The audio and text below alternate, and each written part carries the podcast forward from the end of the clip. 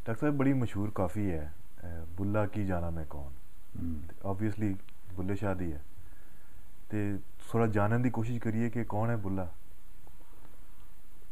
ਮਤਲਬ ਬੁੱਲਾ ਤਾਂ ਕੁਐਸਚਨ ਕਰ ਰਿਹਾ ਨਾ ਕਿ ਵੀ ਮੈਂ ਆਪਣੇ ਆਪ ਨੂੰ ਕਿਵੇਂ ਲੱਭਾਂ ਮੈਂ ਮੇਰੀ ਇਸ ਸਮਾਜ ਦੇ ਵਿੱਚ ਮੈਂ ਕੀ ਹਾਂ ਮੇਰੀ ਹਸੀਅਤ ਕੀ ਹੈਗੀ ਹੈ ਬੁੱਲੇ ਸ਼ਾਹ ਦੀਆਂ ਬੜੀਆਂ ਛੋਟੀਆਂ ਛੋਟੀਆਂ ਜਿਹੜੀਆਂ ਨੇ ਬੜੀਆਂ ਮਸ਼ਹੂਰ ਨੇ।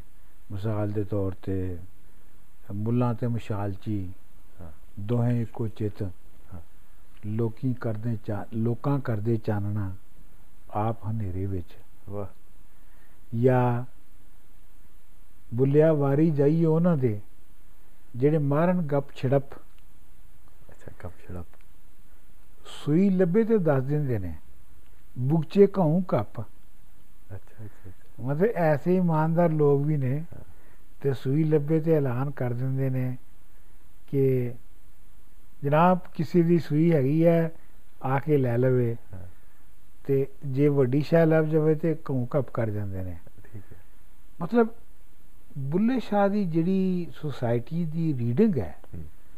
ਉਹਦੀ ਜਿਹੜੀ ਸਮਝ ਹੈ ਬੁੱਲੇ ਸ਼ਾਹ ਦੀ ਉਹ ਬਹੁਤ ਡੂੰਗੀ ਹੈ ਔਰ ਇਹੋ ਹੀ ਵਜ੍ਹਾ ਹੈਗੀ ਹੈ ਕਿ ਬੁੱਲੇ ਸ਼ਾਹ ਜਿਹੜਾ ਹੈ ਉਹ ਆਪਣੀ ਸਦੀ ਦਾ ਆਪਣੇ ਵੇਲੇ ਦਾ ਸਭ ਤੋਂ ਮਸ਼ਹੂਰ ਸ਼ਾਇਰ ਹੈ ਔਰ ਉਹ ਇਹ ਸਿਰਫ ਉਹ ਸਿਰਫ ਇਹ ਨਹੀਂ ਹੈ ਕਿ ਉਹ ਪੰਜਾਬ ਵਿੱਚ ਮਸ਼ਹੂਰ ਹੋਇਆ ਬਲਕਿ ਉਹ ਸਿੰਧ ਵਿੱਚ ਵੀ ਮਸ਼ਹੂਰ ਹੋਇਆ ਅੱਛਾ ਉਹ ਪੂਰੇ ਨਾਰਥ ਇੰਡੀਆ ਵਿੱਚ ਉਹਦੇ ਮੁxtਲਫ ਵਰਸ਼ਨ ਜਿਹੜੇ ਨੇ ਉਹ ਮਸ਼ਹੂਰ ਹੋਏ ਔਰ ਤੇ ਇਹ ਵੀ ਤੁਸੀਂ ਤੁਹਾਨੂੰ ਤੁਸੀਂ ਦੇਖੋਗੇ ਦੇਖੋਗੇ ਕਿ ਉਹੀ ਬੁੱਲੇ ਸ਼ਾਹ ਦੀ ਮਸਲਾ ਵੀ ਹੋਇਆ ਕਿ ਬੁੱਲੇ ਸ਼ਾਹ ਦਾ ਜਿਹੜਾ ਕਲਾਮ ਹੈ ਉਹਦੇ ਕਈ ਵਰਜ਼ਨਸ ਨੇ।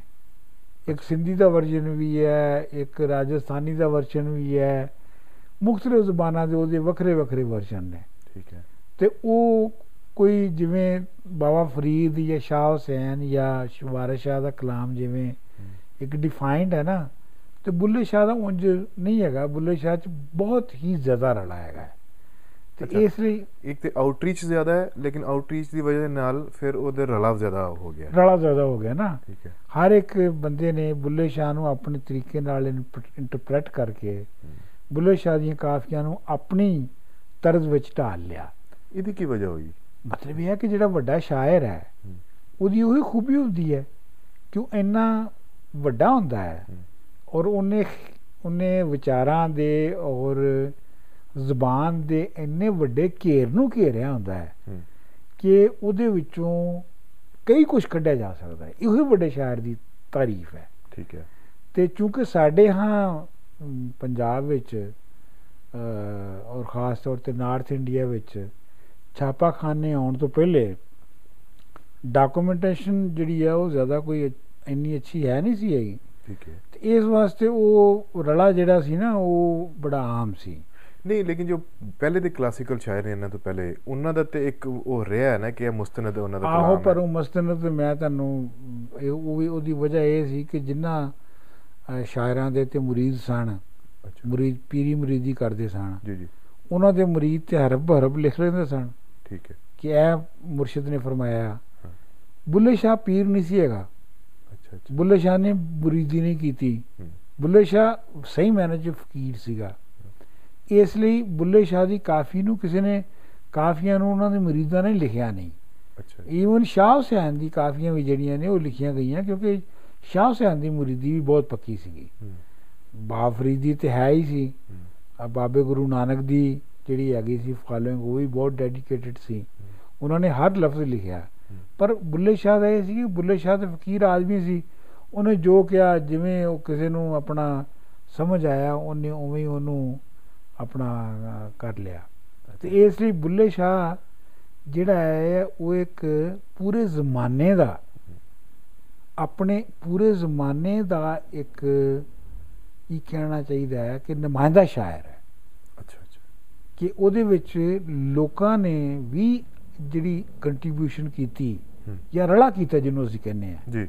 ਜਿਹੜਾ 네ਗੇਟਿਵ ਗੱਲ ਹੈ। ਹਾਂਜੀ।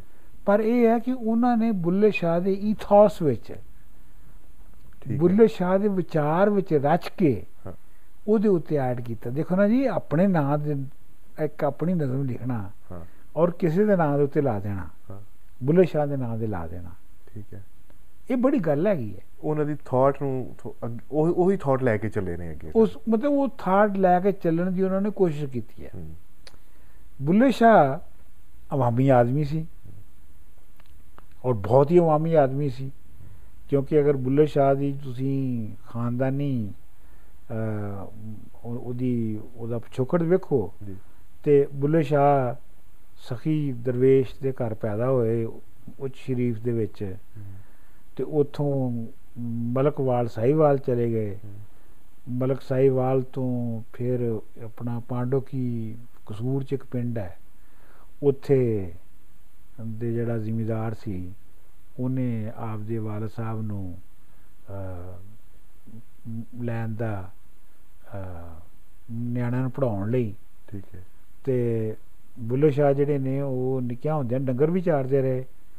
ਔਰ ਉਹਦੇ ਨਾਲ ਵੀ ਕਈ ਮਾਈਥੋਲੋਜੀਜ਼ ਐਸੋਸੀਏਟਡ ਨੇ। ਜੀ ਜਿਸ ਤਰ੍ਹਾਂ ਬਾਬਾ ਫਰੀਦ ਦੇ ਨਾਲ ਵੀ ਨੇ ਫਿਰ ਬਾਕੀ ਦੇ ਨਾਲ। ਪਰ ਇਹ ਹੈ ਕਿ ਅਗਰ ਤੁਸੀਂ ਬਾਬਾ ਫਰੀਦ ਨੂੰ ਵੀ ਵੇਖੋ ਤੇ ਬਾਬਾ ਫਰੀਦ ਵੀ ਇੱਕ ਆਮ ਪਿੰਡੂ ਮੁੱਲਾਂ ਦੇ ਪੁੱਤਰ ਸਨ। ਠੀਕ ਹੈ। ਔਰ ਅਗਰ ਤੁਸੀਂ ਸ਼ਾਹ ਹੁਸੈਨ ਦੇਖੋ ਤਾਂ ਸ਼ਾਹ ਹੁਸੈਨ ਤੇ ਬਿਲਕੁਲ ਹੀ ਜੁਰਾਇ ਦਾ ਪੁੱਤਰ ਸੀ। ਠੀਕ। ਤੇ ਅਗਰ ਤੁਸੀਂ ਬੁੱਲੇ ਸ਼ਾਹ ਨੂੰ ਵੇਖੋ ਤਾਂ ਬੁੱਲੇ ਸ਼ਾਹ ਵੀ ਜਿਹੜਾ ਹੈ ਉਹ ਇੱਕ ਪਿੰਡ ਦੇ ਛੋਟੇ ਜਿਹੇ ਮੁੱਲਾਂ ਦਾ ਪੁੱਤਰ ਸੀ। ਮਤਲਬ ਇਹ ਹੈ ਕਿ ਮੁੱਲਾਂ ਦੀ ਜਿਹੜੀ ਹਸੀਅਤ ਹੈ ਸੀ ਉਸ ਜ਼ਮਾਨੇ ਵਿੱਚ ਉਹ ਭਾਵੇਂ ਇਹ ਅੱਜ ਦੇ ਜਿਹੜੇ ਹੈਗੇ ਨੇ ਤਾਰੀਖ ਲਿਖਣ ਵਾਲੇ ਉਹਨੂੰ ਜੋ ਵੀ ਲਿਖਣ ਸਾਨੂੰ ਇਹ ਪਤਾ ਹੈ ਕਿ ਮੁੱਲਾਂ ਦੀ ਜਿਸ ਲੈਵਲ ਦੇ ਮੁੱਲਾਂ ਸਨ ਪਿੰਡ ਦੇ ਮੁੱਲਾਂ ਜੀ। ਇਹਨਾਂ ਦੀ ਹਸੀਅਤ ਆਮ ਤੌਰ ਤੇ ਕੰਮੇ ਦੀ ਸੀ ਠੀਕ ਹੈ। ਸੋ ਇਹ ਤੁਸੀਂ ਕਹਿ ਸਕਦੇ ਹੋ ਕਿ ਬੁੱਲੇ ਸ਼ਾਹ ਵੀ ਇੱਕ ਥਲੜੀ ਕਲਾਸ ਤੋਂ ਔਰ ਗੁਰਬਤ ਵੀ ਬਹੁਤ ਸੀ ਔਰ- ਗੁਰਬਤ ਵੀ ਬਹੁਤ ਸੀ। ਔਰ ਮਤਲਬ ਉਹ ਜਿਹੜੀ ਖੁਦ ਇੱਕ ਕਹਾਣੀ ਹੈਗੀ ਆ ਕਿ ਜੀ ਬੁੱਲੇ ਸ਼ਾਹ ਡੰਗਰ ਚਾਰ ਰਿਹਾ ਸੀ ਤੇ ਉਹ ਚੰਗਰ ਜੀਵਨ ਖਾਂ ਦੇ ਖੇਤਾਂ ਨੂੰ ਖਾ ਗਿਆ ਤੇ ਖੇਤਾਂ ਦੇ ਵਿੱਚ ਉਹਨਾਂ ਕਿਹਾ ਬੁੱਲੇ ਸ਼ਾਹ ਤੇ ਇਤਰਾਜ਼ ਕੀਤਾ ਕਿ ਜੀ ਤੂੰ ਕੀ ਆਪਣਾ ਰਾਖੀ ਕੀਤੀ? ਬੁੱਲੇ ਸ਼ਾਹ ਨੇ ਕਰਾਮਤ ਦੇ ਤੌਰ ਤੇ ਦੱਸਿਆ ਜਾਂਦਾ ਹੈ ਕਿ ਉਹ ਖੇਤ ਫਿਰ ਤੋਂ ਹਰੇ ਹੋ ਗਏ। ਉਹ ਖੈਰ ਕਰਾਮਤ ਦਾ ਮਸਲਾ ਇੱਕ ਵੱਖਰਾ ਹੈਗਾ ਉਹ ਇੱਕ ਵੱਖਰੀ ਡਿਸਕਸ਼ਨ ਹੈ ਕਿ ਇਹਨਾਂ ਸਾਰੇ ਵੱਡੇ ਦਾਨਸ਼ਵਰਾਂ ਦੇ ਨਾਲ ਜਾਂ ਸੂਝਵਾਨਾਂ ਦੇ ਨਾਲ ਕਰਾਮਤਾਂ ਕਿਉਂ ਲਈਆਂ ਜਾਂਦੀਆਂ ਨੇ? ਉਹ ਇੱਕ ਵੱਲਾ ਦਾ ਮਸਲਾ ਹੈ। ਲੇਕਿਨ ਇਹ ਸਾਨੂੰ ਪਤਾ ਹੈ ਕਿ ਬੁੱਲੇ ਸ਼ਾਹ ਜਿਹੜਾ ਹੈ ਉਹ ਇੱਕ ਆਮ ਪਿੰਡੂ ਡੰਗਰ ਚਾਰਨ ਵਾਲਾ ਮੁੰਡਾ ਵੀ ਸੀ। ਠੀਕ ਹੈ। ਅੱਛਾ ਤੇ ਥੋੜੀ ਜਿਹੀ ਉਹਨਾਂ ਨੇ ਦੌਰ ਤੇ ਗੱਲ ਕਰ ਲਈ ਕਿ ਉਹ ਟਾਈਮ ਪੀਰੀਅਡ ਕਿਹੜਾ ਸੀ ਜਿਸ ਚ ਉਹ ਇਹ ਸਾਰਾ ਇਹ ਸਾਰੀ ਸ਼ਾਇਰੀ ਲਿਖ ਰਹੇ ਸਨ ਔਰ ਹਾਂ ਮਤਲਬ ਇਹ ਹੈ ਕਿ ਮੈਂ ਇਹਨੂੰ ਕੰਪਲੀਟ ਕਰ ਲਵਾਂ ਕਿ ਉਸ ਤੋਂ ਬਾਅਦ ਉਹ ਚੂੰਕਿ ਕਾਫੀ ਹੁਸ਼ਿਆਰ ਤੇ ਸਟੂਡੈਂਟ ਸਨ ਤੇ ਉਹ ਆਪਣਾ ਕਸੂਰ ਦੇ ਜਿਹੜੇ ਮੁਰਤਜ਼ਾ ਦਾ ਮਦਰਸਾ ਸੀ ਉਹਦੇ ਵਿੱਚ ਉਹ ਸ਼ਾਮਲ ਉਹਦੇ ਵਿੱਚ ਦਾਖਲਾ ਉਹਨਾਂ ਨੂੰ ਮਿਲ ਗਿਆ। ਫਿਰ ਉਹ ਚ ਪ੍ਰੋਫੈਸਰ ਵੀ ਰਹੇ। ਲੇਕਿਨ ਇਹ ਜਿਹੜਾ ਪੀਰੀਅਡ ਸੀ ਇਹ ਪੀਰੀਅਡ ਬਹੁਤ ਹੀ ਇੰਪੋਰਟੈਂਟ ਪੀਰੀਅਡ ਸੀ। ਬੁੱਲੇ ਸ਼ਾਹ ਪੈਦਾ ਹੋਏ 1680 ਚ। ਠੀਕ ਹੈ। 1680 ਦੇ ਵਿੱਚ ਹਿੰਦੁਸਤਾਨ ਦੇ ਵਿੱਚ ਹਕੂਮਤ ਸੀਗੀ। ਔਰੰਗਜ਼ੇਬ ਦੀ। ਜੀ ਔਰ ਔਰੰਗਜ਼ੇਬ ਦੀ ਤੁਹਾਨੂੰ ਪਤਾ ਹੈ ਕਿ ਔਰੰਗਜ਼ੇਬ ਨੇ ਸ਼ਾਇਰੀ ਤਬਲਾ ਮੌਸੀਕੀ ਸਭ ਕੁਝ ਬੰਦ ਕੀਤਾ ਹੋਇਆ ਸੀ। ਬਿਲਕੁਲ ਠੀਕ ਹੈ। ਔਰ ਔਰੰਗਜ਼ੇਬ ਨੇ ਜਿਹੜੀ ਪਰਸ਼ੀਅਨ ਸ਼ਾਇਰੀ ਦੀ ਜਿਹੜੀ ਪੈਟਰਨੇਜ ਸੀ ਉਹ ਵੀ ਮੁਕਾਤੀ ਸੀ। ਠੀਕ ਉਹ ਸ਼ਾਇਰਾਂ ਨੂੰ ਪੈਟਰਨ ਪੈਟਰਨਾਈਜ਼ ਨਹੀਂ ਕਰਦਾ। ਉਹਦੀ ਉਸੇ ਹੀ ਵਜ੍ਹਾ ਤੋਂ ਆਪਣਾ ਜਿਹੜੀ ਉਰਦੂ ਸ਼ਾਇਰੀ ਨੂੰ ਇੱਕ ਜਿਹੜੀ ਲਿਖਣ ਦੀ ਜਿਹੜੀ ਰਿਵਾਇਤ ਸ਼ੁਰੂ ਹੋਈ। ਰਵਾਇਤ ਸ਼ੁਰੂ ਹੋਈ ਉਹ ਵੀ ਸੀ ਕਿ ਔਰੰਗਜ਼ੇਬ ਨੇ ਪਰਸ਼ੀਅਨ ਸ਼ਾਇਰੀ ਦੀ ਪੈਟਰਨੇਜ ਬੰਦ ਕਰ ਦਿੱਤੀ। ਠੀਕ ਹੈ। ਸੋ ਲਿਹਾਜ਼ਾ ਸ਼ਾਇਰਾਂ ਨੇ ਜਿਹੜਾ ਹੈ ਉਹ ਜਿਸ ਜਿਹੜੀ ਲੋਕਾਂ ਦੀ ਜ਼ੁਬਾਨ ਸੀ ਉਹਦੇ ਵਿੱਚ ਲਿਖਣਾ ਸ਼ੁਰੂ ਕੀਤਾ। ਹੁਣ ਦੇਖੋ 1707 ਵਿੱਚ ਅ, ਔਰੰਗਜ਼ੇਬ ਮਰਿਆ। ਠੀਕ ਹੈ। 1707 ਵਿੱਚ ਬੁੱਲੇ ਸ਼ਾਹ ਦੀ ਉਮਰ 27 ਸਾਲ ਹੋਏਗੀ। ਠੀਕ ਹੈ। ਮਤਲਬ ਉਹ ਪੂਰਾ ਨੌਜਵਾਨ ਹਾਂ। ਬੰਦਾ ਸੀ। ਹਾਂਜੀ। ਜਦੋਂ ਉਹਦੀ ਔਰੰਗਜ਼ੇਬ ਦੇ। ਔਰੰਗਜ਼ੇਬ ਦੀ ਮੌਤ ਹੋਈ। ਤੇ ਉਹਦੇ ਪੁੱਤਰਾਂ ਤਿੰਨ ਪੁੱਤਰਾਂ ਦੇ ਦਰਮਿਆਨ ਜਿਹੜੀ ਲੜਾਈ ਹੋਈ ਯਾਨੀ ਦਾਰਾਸ਼ਕੋ ਤੇ ਔਰੰਗਜ਼ੇਬ ਤੇ ਜਿਹੜਾ ਸ਼ੁਜਾ ਸੀ ਤਿੰਨਾਂ ਦੇ ਦਰਮਿਆਨ ਲੜਾਈ ਹੋਈ ਤੇ ਦਾਰਾਸ਼ਕੋ ਜਿਹੜਾ ਉਹ ਕਾਦਰੀ ਸੂਫੀ ਸੀ ਜਿਹੜਾ ਕਿ ਬੁੱਲੇ ਸ਼ਾਹ ਵੀ ਸੀ ਔਰ ਜਿਹੜਾ ਔਰੰਗਜ਼ੇਬ ਸੀ ਉਹ ਨਕਸ਼ਬੰਦੀ ਸੀ ਤੇ ਉਹ ਮੁਲਾਇਤ ਵੱਲ ਸੀ ਤੇ ਲੇਕਿਨ ਮੈਂ ਕਹਿਣਾ ਇਹ ਚਾਹੁੰਦਾ ਹੈ ਕਿ ਇਹ ਪੀਰੀਅਡ ਉਹ ਹੈ ਜਿਹਦੇ ਵਿੱਚ ਉਹਨੇ ਔਰੰਗਜ਼ੇਬ ਦੇ ਪੁੱਤਰ ਨੇ ਮੁਹੰਮਦ ਸ਼ਾਹ ਨੇ 29 ਸਾਲ ਹਕੂਮਤ ਕੀਤੀ। ਠੀਕ ਹੈ। ਸੋ ਮਤਲਬ 1907 ਤੋਂ ਲੈ ਕੇ ਲਾ ਲਾ ਲਓ ਤੁਸੀਂ 1936 ਤੱਕ। ਠੀਕ ਹੈ। 1936 ਤੋਂ ਲੈ ਕੇ ਤੇ 1965 ਸੌਰੀ 1736 ਤੋਂ ਲੈ ਕੇ ਤੇ 1765 ਤੱਕ 11 ਮੁਗਲ ਬਾਦਸ਼ਾਹ ਬਦਲੇ। ਠੀਕ ਹੈ। ਇੰਨੀ ਅਨਸਰਟੇਨਿਟੀ ਸੀ। ਠੀਕ ਹੈ? ਇੱਕ ਪਾਸੇ ਦੂਸਰੇ ਪਾਸੇ ਨਾਦਰ ਸ਼ਾਹ ਔਰ ਅਹਿਮਦ ਸ਼ਾਹ ਦੇ ਹਮਲੇ ਜਿਹੜੇ ਨੇ ਉਹ ਹਰ ਸਾਲ ਹੋਣੇ ਸ਼ੁਰੂ ਹੋ ਚੁੱਕੇ ਸਨ। ਬਿਲਕੁਲ ਠੀਕ ਹੈ। ਤੇ ਬਹੁਤ ਕਿਆਸ ਦੀ ਸੂਰਤ ਹਾਲ ਮਤਲਬ ਇੱਕ। ਇੱਕ ਇੰਤਹਾਈ ਕਿਆਸ ਦੀ ਸੂਰਤ ਸੀ। ਜਿਹਦੇ ਵਿੱਚ ਬੁੱਲੇ ਸ਼ਾਹ ਨੇ ਇੱਕ ਆਪਣੀ ਲਾਈਨ 'ਚ ਕਿਹਾ ਵੀ ਹੈ ਬੁਰਾ ਹਾਲ ਹੋਇਆ ਪੰਜਾਬ ਦਾ। ਸਾਨੂੰ ਹਾਵੀਏ ਦੋਜ਼ਖ ਮਾਰਿਆ। ਕਦੀ ਆ ਮਿਲ ਯਾਰ ਪਿਆਰਿਆ ਠੀਕ? ਸੋ ਮਤਲਬ ਬੁੱਲੇ ਸ਼ਾਹ ਉਸ ਬਹੁਤ ਹੀ ਜਿਹੜੀ ਸੋਸਾਇਟੀ ਜਿਹੜੀ ਕਿ ਇੰਤਹਾਈ ਜਿਹਦੇ ਵਿੱਚ ਅਪਸਾਈਡ ਡਾਊਨ ਹੋ ਰਹੀ ਹੈ ਜੀ ਜੀ। ਉਹਦੇ ਵਿੱਚ ਬੁੱਲੇ ਸ਼ਾਹ ਜਿਹੜਾ ਹੈ ਉਹ ਕਰ ਰਿਹਾ ਹੂੰ, ਹੁਣ ਉਸ ਵੇਲੇ ਤੁਸੀਂ ਦੇਖੋ ਕਿ ਕਸੂਰ ਦੇ ਵਿੱਚ ਜਿਹੜੀ ਕਸੂਰ ਇੱਕ ਵੱਖਰੀ ਰਿਆਸਤ ਸੀ।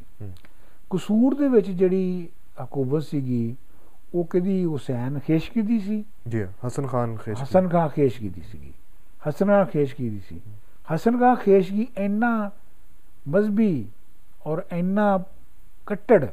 ਬੰਦਾ ਸੀ ਕਿ ਉਹ ਜੰਗਾਂ ਵੀ ਲੜਦਾ ਸੀ ਤੇ ਮੌਲਵੀ ਨੂੰ ਪਿੱਛੇ ਬਿਠਾਉਂਦਾ ਸੀ ਆਪਣੇ। ਇਹ ਅਫਗਾਨ ਪਠਾਨ ਉਹ ਅਫਗਾਨ ਪਠਾਨ। ਠੀਕ ਹੈ?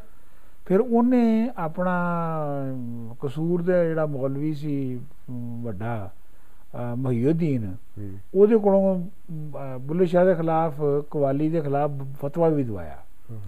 ਪਰ ਉਹਨੇ ਫਿਰ ਬਾਅਦ ਦੇ ਵਿੱਚ ਨਾ ਮੌਲਵੀ ਮੁਹੀਉਦੀਨ ਨੇ ਪਛਤਾ ਕੇ ਤੇ ਫਤਵਾ ਵਾਪਸ ਲੈ ਲਿਆ। ਅੱਛਾ ਅੱਛਾ। ਪਰ ਇਹ ਹੈ ਕਿ ਮਤਲਬ ਗੱਲ ਇਹ ਹੈਗੀ ਹੈ ਕਿ ਇਹ ਯਾਨੀ ਬੁੱਲੇ ਸ਼ਾਹ ਜਿਹੜਾ ਹੈ ਉਹ ਐਕਸਟ੍ਰੀਮ ਜਿਹੜੇ ਕੰਜ਼ਰਵੇਟਿਵ ਉਹਨਾਂ ਦੇ ਨਾਲ ਉਹਨਾਂ ਦੇ ਆਪੋਜ਼ਿਟ ਖਲੋਤਾ ਹੈ। ਉਹਨਾਂ ਦੇ ਆਪੋਜ਼ਿਟ ਖਲੋਤਾ ਹੈ।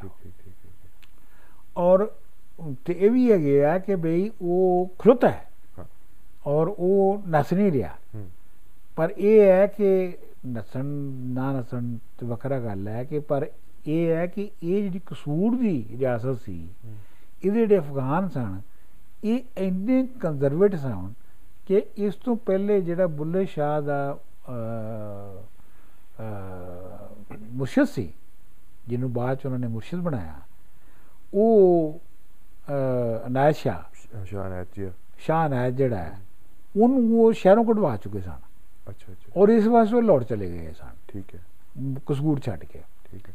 ਸੋ ਮਤਲਬ ਬੁੱਲੇ ਸ਼ਾਹ ਨੇ ਜਦੋਂ ਕਾਲਜ ਵਾਲਜ ਕਰ ਲਿਆ ਮੁਰਤਜ਼ਾ ਸੈਦ ਮੁਰਤਜ਼ਾ ਦਾ ਕਾਲਜ ਵਾਲਜ ਕਰ ਲਿਆ ਤੇ ਉਸ ਤੋਂ ਬਾਅਦ ਉਹ ਪ੍ਰੋਫੈਸਰ ਵੀ ਉੱਥੇ ਰਹੇ ਪੜਾਉਂਦੇ ਵੀ ਰਹੇ।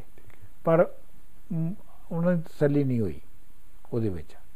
ਪੜਾਉਣ ਚ ਤੇ ਉਹ ਜਿਹੜੀ ਜਿਹੜੀ ਰੈਗੂਲਰ ਜਾਂ ਆਰਗੇਨਾਈਜ਼ਡ ਰਿਲੀਜਨ ਦੀ ਤਾਲੀਮ ਹੈ ਜਾਂ ਉਹਦੀ ਜਿਹੜੀ ਫਾਲੋਇੰਗ ਹੈ ਉਹਦੇ ਵਿੱਚ ਉਹਨਾਂ ਦੀ ਤਸੱਲੀ ਨਹੀਂ ਹੋਈ। ਇਸ ਲਈ ਉਹਨਾਂ ਨੇ ਉਹਨੂੰ ਛੱਡ ਦਿੱਤਾ ਔਰ ਕੁਝ ਦੇਰ ਕਹਿੰਦੇ ਨੇ ਜੀ ਉਹ ਮਜਜ਼ੂਬੀ ਦੀ ਹਾਲਤ ਦੇ ਵਿੱਚ ਫਿਰਦੇ ਰਹੇ ਅੱਛਾ। ਔਰ ਮਜਜ਼ੂਬੀ ਦੀ ਹਾਲਤ ਦੇ ਵਿੱਚ ਹੀ ਗੁਰਦਾਸਪੁਰ ਚਲੇ ਗਏ। ਅੱਛਾ ਅੱਛਾ ਅੱਛਾ। ਤੇ ਉੱਥੇ ਗੁਰਦਾਸਪੁਰ ਦੇ ਵਿੱਚ ਕਿਤੇ ਆਪ ਨੇ ਖੁਸ਼ ਬਹਾਲ ਤੇ ਜਨੂਨ ਕਿਹਾ ਕਿ ਮੈਂ ਅੱਲਾ ਹਾਂ। ਅੱਛਾ ਤੇ ਉਹ ਲੋਕੀ ਜਿਹੜੇ ਨੇ ਉਹਨੂੰ ਫੜ ਕੇ ਤੇ ਸ਼ੇਖ ਫਾਜ਼ਲੀਆ ਜੀ ਦਰਬਾਰ ਫਾਜ਼ਲੀਆ ਦੇ ਦਰਬਾਰ ਫਾਜ਼ਲੀਆ ਦੇ ਲੈ ਗਏ ਕਿ ਜੀ ਇਹ ਤੇ ਇਹਨੇ ਤੇ ਬਲਾਸਫੀ ਵੀ ਕੀਤੀ ਹੈ। ਕਹਿੰਦਾ ਮੈਂ ਅੱਲਾ ਹਾਂ। ਤੇ ਉਹ ਸ਼ੇਖ ਫਾਜ਼ਲੀਆ ਦੇ ਜਿਹੜੇ ਫਾਜ਼ਲ ਸਨ ਉਹ ਕੋ ਸਿਆਣੇ ਬੰਦੇ ਸਨ। ਉਹਨਾਂ ਕਹਿੰਦੇ ਨਹੀਂ ਨਹੀਂ ਉਹਨੇ ਉਹ ਅਸਲ ਬਚਾਉਣਾ ਚਾਹੁੰਦੇ ਸਨ ਇਹਨਾਂ ਨੂੰ ਬੁੱਢੇ ਸ਼ਾਹ ਨੂੰ। ਠੀਕ ਹੈ। ਉਹਨੇ ਕਹਿੰਦੇ ਨਹੀਂ ਨਹੀਂ ਇਹਨਾਂ ਨੇ ਇਹ ਨਹੀਂ ਕਿਹਾ ਕਿ ਮੈਂ ਅੱਲਾ ਹਾਂ। ਇਹਨਾਂ ਨੇ ਅਸਲ ਦੇ ਵਿੱਚ ਇਹ ਕਿਹਾ ਕਿ ਮੈਂ ਅੱਲਾ ਹਾਂ। ਅੱਛਾ। ਅੱਲਾ ਦਾ ਮਤਲਬ ਹੁੰਦਾ ਕੱਚਾ। ਅੱਛਾ। ਇਮੈਚੁਰ ਇਮੈਚੁਰ। ਮਤਲਬ ਜ਼ਖਮ ਅੱਲਾ ਹੈ। ਇਹਦਾ ਮਤਲਬ ਹੈ ਕਿ ਨਵਾਂ ਨਵਾਂ ਜ਼ਖਮ ਹੈ। ਤੇ ਉਹਨੇ ਕਿਹਾ ਇਹ ਅੱਲਾ ਹੈਗਾ ਇਹਨੂੰ ਪੱਕਣ ਦੀ ਲੋੜ ਹੈਗੀ ਹੂੰ, ਤੇ ਇਹਨੂੰ ਤੁਸੀਂ ਇਹਨੂੰ ਚਾਹੀਦਾ ਹੈ ਕਿ ਇਹ ਸ਼ੇਖ ਅ, ਸ਼ਾਹ ਨਾਇਬ ਦੇ ਕੋਲ ਜਾਵੇ ਤੇ ਉੱਥੇ ਜਾ ਕੇ ਪੱਕੇ। ਅੱਛਾ ਉਹਨਾਂ ਨੇ ਪ੍ਰਸਕ੍ਰਾਈਬ ਕੀਤਾ। ਉਹਨਾਂ ਨੇ ਪ੍ਰਸਕ੍ਰਾਈਬ ਕੀਤਾ ਕਿ ਇਹਨੂੰ ਸ਼ੇਖ ਨਾਇਬ ਕੋਲ ਤੇ ਅੱਛਾ। ਜਨਾਬ ਸ਼ੇਖ ਨਾਇਬ ਕੋਲ ਪਹੁੰਚ ਗਏ ਠੀਕ ਔਰ ਉਹਨਾਂ ਦੇ ਮੁਰੀਦ ਹੋ ਗਏ। ਠੀਕ ਹੈ। ਉਹ ਮੁਰੀਦੀ ਦੇ ਬਾਰੇ ਵਿੱਚ ਵੀ ਕਈ ਮਿਥਸ ਨੇ ਕਿ ਜੀ ਬੁੱਲੇ ਸ਼ਾਹ ਗਏ ਤੇ ਉਹ ਬੁੱਲੇ ਸ਼ਾਹ ਉਹ ਆਪਣਾ ਕਿਉਂਕਿ ਸ਼ਾਹ ਹੈ ਜਿਹੜੇ ਸਨ ਉਹ ਅਰਾਈ ਸਨ। ਤੇ ਅਰਾਈਆਂ ਦੇ ਬਾਰੇ 'ਚ ਤੁਹਾਨੂੰ ਪਤਾ ਹੈ ਨਾ ਕਿ ਅਰਾਈ ਜਿਹੜੇ ਨੇ ਉਹ ਸਬਜ਼ੀ ਸਬਜ਼ੀ ਬੀਜਦੇ ਨੇ ਤੇ ਵਾਈ ਬੀਜੀ ਕਰਦੇ ਨੇ। ਠੀਕ ਹੈ ਤਾਂ ਕਲਾਸ ਡਿਸਟਿੰਕਸ਼ਨ ਦਾ ਉਹ ਆ ਗਿਆ ਕਿ ਜੀ। ਹਾਂ ਤੇ। ਉਹ ਕਹਿੰਦੇ ਨੇ ਜੀ ਉਹ ਗੰਢੇ ਬੀਜ ਰਹੇ ਸਨ। ਹੂੰ, ਗੰਢਿਆਂ ਦੀ ਲਾ ਰਹੇ ਸਨ। ਠੀਕ ਹੈ। ਤੇ ਉਹ ਬੁੱਲੇ ਸ਼ਾਹ ਨੇ ਜਾ ਕੇ ਕਿਹਾ ਕਿ ਹਜ਼ਰਤ ਰੱਬ ਦਾ ਕੀ ਪਾਉਣਾ? ਅੱਛਾ। ਤੇ ਸ਼ਾਹ ਨਾਇਤ ਨੇ ਕਿਹਾ ਉਹ ਉਹਨੂੰ ਬੀ ਨੂੰ ਇਧਰੋਂ ਚੁੱਕ ਕੇ ਉਧਰ ਰੱਖ ਕੇ ਉਹਨੇ ਕਿਹਾ ਬਸ ਇਧਰੋਂ ਚੁੱਕਣਾ ਤੇ ਇਧਰ ਲਾਉਣਾ। ਵਾਹ ਵਾਹ। ਪਰ ਇਹ ਸਾਰੀਆਂ ਲੋਕਾਂ ਦੀਆਂ ਆਪਣੀਆਂ ਮੁਹੱਬਤ ਨਾਲ ਘੜੀਆਂ ਹੋਈਆਂ ਕਹਾਣੀਆਂ ਨੇ। ਫੇਬਲਸ ਨੇ। ਅੱਛਾ ਅੱਛਾ। ਜ਼ਾਹਰ ਗੱਲ ਹੈ ਕਿ ਸ਼ਾਹ ਨਾਇਤ ਇੱਕ ਬਹੁਤ ਵੱਡਾ ਆਲਮ ਸੀ ਹਾਂ। ਔਰ ਮੰਨਿਆ ਹੋਇਆ ਬਜ਼ੁਰਗ ਸੀ ਔਰ ਇੱਕ ਮੰਨਿਆ ਹੋਇਆ ਮੁਰਸ਼ਿਦ ਸੀ। ਜ਼ਾਹਰ ਗੱਲ ਹੈ ਕਿ ਵਾਈ ਬੀਜੀ ਨਹੀਂ ਸੀ ਕਰ ਰਹੇ ਲਾਹੌਰ 'ਚ ਰਹਿ ਰਹੇ ਸਨ। ਪਰ ਇਹ ਹੈ ਕਿ ਇਹਨਾਂ ਤੋਂ ਇਹ ਪਤਾ ਲੱਗਦਾ ਹੈ ਕਿ ਵੀ ਲੋਕੀ ਉਹਨਾਂ ਨੂੰ ਕਿਵੇਂ ਪਰਸੀਵ ਕਰ ਕਰਦੇ ਨੇ। ਠੀਕ ਹੈ ਠੀਕ ਇਹ ਹੁਣ ਜਿਹੜਾ ਬੁੱਲੇ ਸ਼ਾਹ ਦਾ ਸ਼ਾਹ ਨਾਇਤ ਨੂੰ ਰਾਈ ਨੂੰ ਜਿਹੜਾ ਮੁਰਸ਼ਿਦ ਮੰਨਣਾ ਸੀ ਇਹ ਵੀ ਇੱਕ ਬਹੁਤ ਵੱਡੀ ਰਿਬੈਲੀਅਨ ਸੀ। ਠੀਕ ਹੈ। ਕਿਉਂਕਿ ਸੈਯਦ ਦਾ ਰਾਈ ਨੂੰ ਠੀਕ ਮੁਰਸ਼ਿਦ ਮੰਨ ਲੈਣਾ। ਉਹਦੇ ਉੱਤੇ। ਇਸ ਲਈ ਉਹ ਬੁੱਲੇ ਨੂੰ ਸਮਝਾਉਣ ਆਈਆਂ ਭੈਣਾਂ ਤੇ ਭੈਣਾਂ ਤੇ ਭਰਜਾਈਆਂ। ਤੂੰ ਕਿਉਂ ਲਈ ਲੀਕਾਂ ਲਾਈਆਂ? ਹਾਂ। ਸੰਗਤ ਛੱਡ ਰਾਈਆਂ ਹਾਂ। ਤੇ ਉਹ ਬਲਕਿ ਇਹ ਹੈ ਕਿ ਇਹਦੇ ਨਾਲ ਇਹ ਵੀ ਕਿਹਾ ਜਾਂਦਾ ਹੈ ਕਿ ਭਈ ਬੁੱਲੇ ਸ਼ਾਹ ਦੀ ਜਿਹੜੀ ਨਾਰਾਜ਼ਗੀ ਸੀ ਇਹ ਜਿਹੜੀ ਇਹ ਕਾਫੀ ਆਉਂਦੀ ਹੈ ਬੁੱਲੇ ਸ਼ਾਹ ਦੀ। ਉਹ ਨੱਚ ਕੇ ਯਾਰ ਮਨਾਵਣ ਵਾਲੀ। ਤੇ ਤੇਰੇ ਇਸ਼ਕ ਨੂੰ ਚਾਇਆ ਕਰਕੇ ਥਈਆ ਥਈਆ ਜੀ ਜੀ। ਕਿ ਜੀ ਬੁੱਲੇ ਸ਼ਾਹ ਨੱਚਦੇ ਹੋਏ ਇਹ ਕਾਫੀ ਗਾਉਂਦੇ ਹੋਏ ਜਿਹੜੇ ਨੇ ਉਹ ਗਏ ਤੇ ਉਹਨਾਂ ਨੇ ਜਾ ਕੇ ਉੱਥੇ ਆਪਣੇ ਮੁਰਸ਼ਿਦ ਨੂੰ ਮਨਾਇਆ। ਇਹ ਬੜੀ ਇੱਕ ਮਸ਼ਹੂਰ ਕਹਾਵਤ ਹੈ। ਮੇਰਾ ਵੈਸੇ ਆਪਣਾ ਇਹ ਖਿਆਲ ਹੈ ਕਿ ਕਈ ਵਜ੍ਹਾ ਨੇ ਜਿਨ੍ਹਾਂ ਦੀ ਵਜ੍ਹਾ ਤੋਂ ਮੈਂ ਕਹਿ ਸਕਦਾ ਹਾਂ ਕਿ ਇਹ ਇੰਜ ਨਹੀਂ ਹੁੰਦਾ ਜਿਵੇਂ ਕਿ ਇਹ ਕਹਾਣੀ ਹੈਗੀ ਹੈ। ਠੀਕ ਹੈ। ਉਹਦੀ ਇੱਕ ਤੇ ਵਜ੍ਹਾ ਇਹ ਦੱਸਦੇ ਨੇ ਕਿ ਜੀ ਆਪਣਾ ਇਹਨਾਂ ਦੇ ਸ਼ੇਖ ਸ਼ਾਹ ਇਨਾਇਤ ਦੇ। ਜਵਾਈ ਸਨ ਮੌਲਵੀ ਜ਼ਹੂਰ ਅਹਿਮਦ। ਜੀ ਜੀ। ਤੇ ਮੌਲਵੀ ਜ਼ਹੂਰ ਅਹਿਮਦ ਜਿਹੜੇ ਸਨ ਉਹ ਉਹ ਗਏ ਕਸੂਰ ਬੁੱਲੇ ਸ਼ਾਹ ਨੂੰ ਮਿਲਣ। ਤੇ ਬੁੱਲੇ ਸ਼ਾਹ ਆਪਣੇ ਉਸਤਾਦ ਦੀ ਕੁੜੀ ਦੇ ਵਿਆਹ ਦੇ ਪ੍ਰਬੰਧਾਂ ਵਿੱਚ ਲੱਗੇ ਸਨ। ਅੱਛਾ। ਤੇ ਉਹ ਜ਼ਿਆਦਾ ਕੋਈ ਉਹਨਾਂ ਦੀ ਨਾ ਖਿਦਮਤ ਨਹੀਂ ਕਰ ਸਕੇ। ਤੇ ਮੌਲਵੀ ਸਾਹਿਬ ਨੇ ਆ ਕੇ ਤੇ ਸ਼ਾਹ ਨਾਇਤ ਨੂੰ ਕਿਹਾ ਜੀ ਉਹ ਸਾਨੂੰ ਹਰਾਈ ਸਮਝਦਾ ਹੈ। ਆਪਣੇ ਆਪ ਤੋਂ ਘਟੀਆ ਸਮਝਦਾ ਹੈ। ਅੱਛਾ ਅੱਛਾ। ਤੇ ਇਸ ਲਈ ਉਹਨੇ ਮੈਨੂੰ ਕੋਈ ਲਿਫਟ ਨਹੀਂ ਕਰਾਈ। ਅੱਛਾ ਅੱਛਾ। ਤੇ ਕਹਿੰਦੇ ਨੇ ਜੀ ਉਹਦੇ ਨਾਲ ਸ਼ਾਹ ਨਾਇਤ ਦੇ ਦਿਲ ਵਿੱਚ ਰੰਜਿਸ਼ ਪੈਦਾ ਹੋ ਗਈ ਥੋੜੀ ਜਿਹੀ। ਅੱਛਾ ਤੇ ਉਹ ਖਫਾ ਹੋਏ। ਤੇ ਇਸ ਵਜ੍ਹਾ ਤੋਂ ਫਿਰ ਬਾਅਦ ਦੇ ਵਿੱਚ ਬੁੱਲੇ ਸ਼ਾਹ ਨੂੰ ਉਹਨਾਂ ਨੂੰ ਮਨਾਉਣਾ ਪਿਆ। ਪਰ ਮੇਰਾ ਆਪਣਾ ਖਿਆਲ ਦੋ ਨੇ। ਇੱਕ ਤੇ ਇਹ ਹੈਗਾ ਕਿ ਇਹ ਜਿਹੜੀ ਕਾਫੀ ਹੈ ਨਾ ਤੇਰੇ ਇਸ਼ਕ ਨਚਾਇਆ ਕਰਕੇ ਥਈਆ ਥਈਆ। ਜੀ ਜੀ। ਉਹਦੀ ਦੋ ਦੋ ਪੱਖਾਂ ਤੋਂ ਮੈਂ ਉਹਨੂੰ ਵੇਖਣਾ ਇੱਕ ਤੇ ਇਹ ਹੈ ਕਿ ਬਈ ਜਿਹੜੀ ਨਾਰਾਜ਼ਗੀ ਹੈ ਦੋ ਵੱਡੇ ਦਾਨਸ਼ਵਰਾਂ 'ਚ। ਜਿਵੇਂ ਕਿ ਸ਼ਾਹ ਨਾ ਤੇ ਬੁੱਲੇ ਸ਼ਾਹ ਸੀ ਭਾਵੇਂ ਉਸਤਾਦ ਸ਼ਾਗਿਰਦੀ ਸਨ। ਜੀ ਜੀ। ਭਾਵੇਂ ਮੁਰਸ਼ਿਦ ਤੇ ਮਰੀਦ ਹੀ ਸਨ। ਕਿਸੇ ਵੀ ਗੱਲ ਤੇ ਇਖਤਲਾਫ ਹੋ ਸਕਦਾ ਹੈ। ਠੀਕ ਹੈ। ਇਹ ਵੀ ਹੋ ਸਕਦਾ ਹੈ ਕਿ ਜੀ ਬੁੱਲੇ ਸ਼ਾਹ ਵੀ ਸਿਆਸੀ ਆਦਮੀ ਸਨ। ਜੀ ਹਾਂ ਦੋ ਇੰਟੈਲੈਕਚੁਅਲ ਨੇ ਉਹ ਦੋ। ਇੰਟੈਲੈਕਚੁਅਲਸ ਨੇ। ਔਰ ਇੱਕ ਇੰਟੈਲੈਕਚੁਅਲ ਨੇ ਇੱਕ ਪੋਜੀਸ਼ਨ ਲਈ ਹੈ ਔਰ ਦੂਸਰਾ ਇੰਟੈਲੈਕਚੁਅਲ ਜਿਹੜਾ ਹੈ ਉਹਦੇ ਨਾਲ ਐਗਰੀ ਨਹੀਂ ਕਰ ਰਿਹਾ। ਤੇ ਉਹਦੇ ਉੱਤੇ ਅਸੀਂ ਆਪ ਦੇਖਨੇ ਆ ਕਿ ਦੋਸਤਾਂ ਇੰਟੈਲੈਕਚੁਅਲ ਫਰੈਂਡਸ ਦੇ ਦਰਮਿਆਨ ਵੀ ਨਾਰਾਜ਼ਗੀ ਹੋ ਜਾਂਦੀ ਹੈ। ਉਹ ਹੈ। ਠੀਕ ਵੀ ਹੋ ਜਾਂਦੀ ਹੈ। ਦੂਜੇ ਇਹ ਜਿਹੜੀ ਹੈ ਨਾ ਥੀਮ ਤੇਰੇ ਇਸ਼ਕ ਨਚਾਇਆ ਕਰਕੇ ਥਈਆ ਥਈਆ ਜੀ ਜੀ। ਇਹ ਥੀਮ ਜਿਹੜੀ ਹੈ ਇਹ ਸੂਫੀ ਜਿਹੜੀ ਸ਼ਾਇਰੀ ਦੀ ਟ੍ਰੈਡੀਸ਼ਨ ਹੈ ਪਰਸ਼ੀਅਨ ਦੀ ਉਹਦੇ ਵਿੱਚ ਚਲੀ ਆ ਰਹੀ ਸੀ। ਅੱਛਾ ਅੱਛਾ ਅੱਛਾ ਅੱਛਾ। ਉਹ ਚਲੀ ਆ ਰਹੀ ਸੀ ਔਰ ਬੁੱਲੇ ਸ਼ਾਹ ਨੇ ਉਹਨੂੰ ਰੀਕ੍ਰੀਏਟ ਕੀਤਾ। ਮਿਸਾਲ ਦੇ ਤੌਰ ਦੇ ਉੱਤੇ ਉਸਮਾਨ ਹਾਰੂਨੀ ਜਿਹੜੇ ਕਿ ਮਇਨੁਦੀਨ ਚਿਸ਼ਤੀ ਦੇ ਵੀ ਉਸਤਾਦ ਸਨ। ਜੀ ਜੀ। ਯਾਨੀ ਮਇਨੁਦੀਨ ਚਿਸ਼ਤੀ ਜਿਨ੍ਹਾਂ ਨੇ ਸ਼ੁਰੂ ਕੀਤਾ ਸੀ ਅਹ, ਅੱਛਾ, ਚਿਸ਼ਤੀਆ ਫਿਰਕਾ। ਜੀ। ਉਹਨਾਂ ਦੇ ਵੀ ਉਸਤਾਦ ਸਨ। ਹੂੰ ਹੂੰ, ਉਹਨਾਂ ਦੀ ਇੱਕ ਬੜੀ ਬੜੀ ਮਸ਼ਹੂਰ ਗਜ਼ਲ ਹੈ ਨਮੀ ਦਾਨਮ ਹੂੰ, ਹੂੰ। ਕਿ ਆਖਰ ਚੂੰ ਦਮੇ ਦੀਦਾਰ ਮੀ ਰਕਸਮ ਵਾਹ ਵਾਹ ਵਾਹ। ਮਗਰ ਨਾਜ਼ਮ ਬਈ ਜ਼ੌਕੇ ਕੇ ਪੇਸ਼ੇ ਯਾਰ ਮੀ ਰਕਸਮ ਮੀਰ ਅਕਸਰ ਵਾਹ। ਅੱਛਾ ਮੈਂ ਵੀ ਉਹਦਾ ਤਰਜਮਾ ਕੀਤਾ। ਨਹੀਂ ਜਾਣਾ ਕਿ ਕਿਉਂ ਖਾਤਰ ਤੇਰੇ ਦੀਦਾਰ ਮੈਂ ਨੱਚਾਂ। ਬੜਾ ਹੀ ਮਾਣ ਹੈ ਜੋ ਅੱਗੇ ਆਪਣੇ ਯਾਰ ਮੈਂ ਨੱਚਾਂ। ਵਾਹ ਵਾਹ। ਅੱਛਾ ਫਿਰ ਤੁਸੀਂ ਅਮੀਰ ਖੁਸਰੋ ਦੀ ਵੀ ਬਜ਼ਲ ਸੁਣੀ ਸੁਣੀ ਹੋਣੀ ਹੈ ਕਿ ਕਿ ਸ਼ਬੂਦਮ ਕੇ ਮਨਬੂਦਮ। ਹੈ। ਉਹ ਵੀ ਗਜ਼ਲ ਬੜੀ ਮਸ਼ਹੂਰ ਹੈ। ਠੀਕ ਹੈ। ਠੀਕ ਹੈ? ਮੈਂ ਉਹਦਾ ਵੀ ਤਰਜਮਾ ਕੀਤਾ। ਨਾ ਕਿਹੜੀ ਨਾ ਜਾਣਾ ਕਿਹੜੀ ਮੰਜ਼ਿਲ ਸੀ। ਗੁਜ਼ਰਦੀ ਰਾਤ ਤੇ ਮੈਂ ਸਾਂ। ਪਰਿੰਦੇ ਹਰ ਤਰਫ ਤੜਫਣ। ਗੁਜ਼ਰਦੀ ਰਾਤ ਤੇ ਮੈਂ ਸਾਂ। ਇਸ ਵਿੱਚ ਮੌਲਾਨਾ ਰੂਮੀ ਦੀ ਵੀ ਇੱਕ ਗਜ਼ਲ ਹੈਗੀ ਹੈ। ਅੱਛਾ ਅੱਛਾ ਅੱਛਾ। ਇਹ ਮਤਲਬ ਇੱਕ ਕਨਸੈਪਟ ਚੱਲ ਰਿਹਾ ਸੀ ਆਲਰੇਡੀ ਤੇ ਉਹਨਾਂ ਨੇ ਉਸ ਕਨਸੈਪਟ ਦੇ ਬੇਸਿਸ ਤੇ ਸ਼ਾਇਰੀ ਕੀਤੀ ਹੈ। ਡਸਨਟ ਨੈਸੈਸਰੀਲੀ ਮੀਨ ਕਿ ਉਹਨਾਂ ਨੱਚ ਕੇ ਮਨਾਇਆ ਹੋਏਗਾ ਬਿਲਕੁਲ। ਮਤਲਬ ਇਹ ਹੈ ਕਿ ਮੈਂ ਕਮਾਲ ਇਹ ਕਹਿਣਾ ਹੈ। ਕਿ ਜਦੋਂ ਮੈਂ ਉਹਨੂੰ ਮੈਂ ਤੇ ਤਰਜਮਾ ਕੀਤਾ ਉਹਨੂੰ ਠੀਕ ਹੈ। ਯਾਰ ਮੈਂ ਨੱਚਾਂ ਦਿਲਦਾਰ ਮੈਂ ਨੱਚਾਂ। ਜੀ ਜੀ।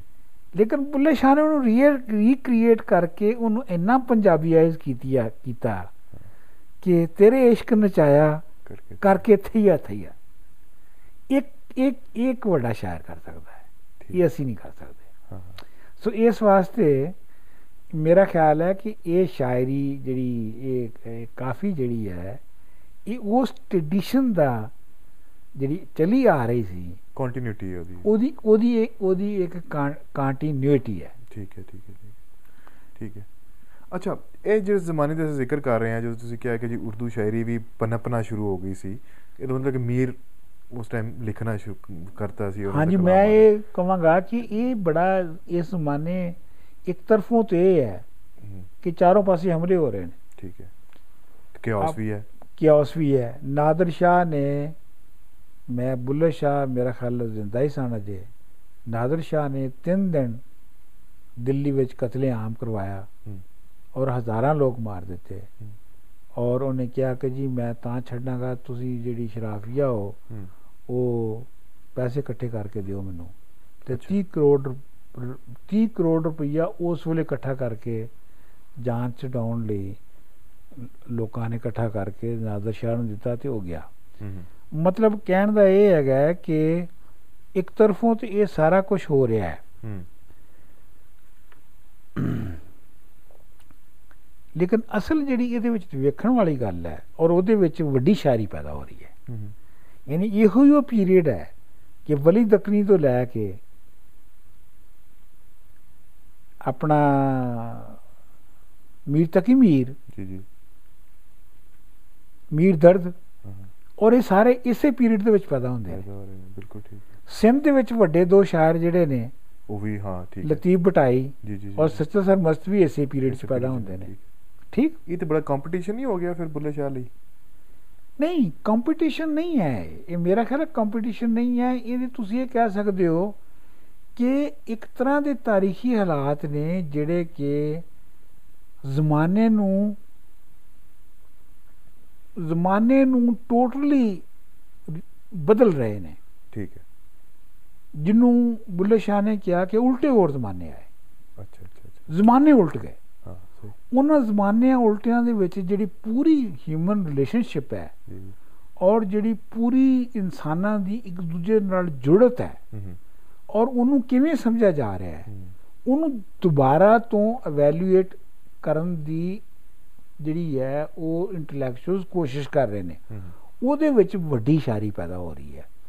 ਅੱਛਾ। ਹੁਣ ਕੰਪੀਟੀਸ਼ਨ ਨਹੀਂ ਹੈ। ਤੇ ਫਿਰ ਥੀਮ ਇੱਕੋ ਹੀ ਹੈ ਦਾ ਨਹੀਂ ਥੀਮ ਵੀ ਇੱਕ ਨਹੀਂ ਹੈ। ਅੱਛਾ। ਉਹਦੇ ਚ ਫ਼ਰਕ ਹੈ।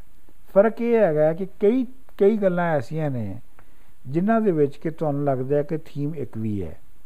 مثال دے طور ਤੌਰ ہاں، مثال دے طور تے ਤੌਰ ਤੇ ਤੁਸੀਂ ਦੇਖਦੇ ਹੋ ਕਿ ਮੀਰ ਤਕੀ ਮੀਰ ਦਾ ਬੜਾ ਮਸ਼ਹੂਰ ਸ਼ੇਰ ਹੈ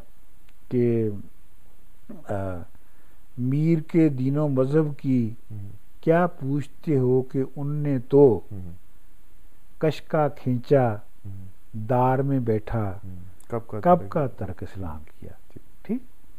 بلے شاہ کہندہ ہے کہ ਜਾਂ ਮੈਂ ਸਭ ਕੇ ਇਸ਼ਕ ਦਾ ਪੜਿਆ ਮਸਜਿਦ ਕੋਲੋਂ ਜਿਉੜਾ ਡਰਿਆ ਡੇਰੇ ਜਾ ਠਾਕੁਰ ਦੇ ਵੜਿਆ। ਅੱਛਾ। ਜਿੱਥੇ ਵੱਜਦੇ ਨਾਦ ਹਜ਼ਾਰ। ਇਹ ਠਾਕੁਰ ਦੇ ਡੇਰੇ ਵੜਨਾ ਜਿਹੜਾ ਸੀ ਨਾ ਇਹ ਅੱਜ ਤੱਕ ਕਿਸੇ ਪੰਜਾਬੀ ਸ਼ਾਇਰ ਨੂੰ ਕਹਿਣ ਦੀ ਜ਼ਰੂਰਤ ਨਹੀਂ ਸੀ ਹੋਈ। ਜਿਹੜਾ ਉਹਨੇ ਕਸ਼ਕਾ ਖਿੰਚਾ ਦਾਰ ਮੇ ਉਹ ਕਸ਼ਕਾ ਖਿੰਚ ਖਿੰਚਣ ਵਾਲੀ ਗੱਲ ਸੀ ਨਾ। ਪਰ ਦੋਨਾਂ ਟ੍ਰੈਡੀਸ਼ਨਾਂ 'ਚ ਫ਼ਰਕ ਵੀ ਸੀ। ਕਿਉਂਕਿ ਜਿਹੜੀ ਦਿੱਲੀ ਦੀ ਔਰ ਲਖਨਊ ਦੀ ਜਿਹੜੀ ਸੁਸਾਇਟੀ ਸੀ ਉਹ ਇਹ ਮੈਂ ਨਹੀਂ ਕਹਿੰਦਾ ਕਿ ਉਹ ਬਾਦਸ਼ਾਹ ਦੀ ਦਰਬਾਰੀ ਦਰਬਾਰ ਨੇ ਬਕਾਇਦਾ ਕੀਤੀ ਸੀ। ਪਰ ਇਹ ਹੈ ਕਿ ਦਰਬਾਰੀ ਦਰਬਾਰ ਦੇ ird ਗਿਰਦ ਜਿਹੜਾ ਕਲਚਰ ਹੈ ਜਿਹੜੀ ਡੈਲੀਕੇਸੀਜ਼ ਨੇ ਉਹ ਜਿਹੜੀਆਂ ਉਹ ਡਿਵੈਲਪ ਹੋ ਜਾਂਦੀਆਂ ਨੇ। ਜੀ ਜੀ ਉਹ ਸੁਸਾਇਟੀ ਖਾਸ ਤਰ੍ਹਾਂ ਦੀ ਬਣ ਜਾਂਦੀ ਹੈ। ਠੀਕ ਹੈ। ਉਹ ਉਰਦੂ ਸ਼ਾਇਰੀ ਵਿੱਚ ਵੀ ਤੁਹਾਨੂੰ ਉਹ ਬੰਦਿਸ਼ ਉਹ ਡੈਕੋਰੇਸ਼ਨ ਉਹ ਸਾਰਾ ਕੁਝ ਨਜ਼ਰ ਆਉਂਦਾ ਹੈ। ਅੱਛਾ ਅੱਛਾ। ਪੰਜਾਬੀ ਸ਼ਾਇਰੀ ਜਿਹੜੀ ਹੈ ਔਰ ਸਿੰਧੀ। ਸ਼ਾਇਰੀ ਜਿਹੜੀ ਹੈ ਇਹ ਬਿਲਕੁਲ ਹੀ ਆਵਾਮ ਤੋਂ ਪੈਦਾ ਹੋ ਰਹੀ ਹੈ। ਠੀਕ ਹੈ ਲੋਕਾਂ ਇਹ ਕਿ ਲੋਕਾਂ ਤੋਂ ਪੈਦਾ ਹੋ ਰਹੀ ਹੈ। ਇੱਕ ਆਮ ਲੋਕ ਜਿਹੜੇ ਨੇ ਉਹਨਾਂ ਦੀ ਜ਼ਿੰਦਗੀ ਤੋਂ ਪੈਦਾ ਹੋ ਰਹੀ ਹੈ। ਇਸ ਵਾਸਤੇ ਇਹਦੇ ਵਿੱਚ ਉਹ ਡੈਕੋਰੇਸ਼ਨ ਉਹ ਸਾਰਾ ਕੁਝ ਨਹੀਂ ਹੈਗਾ।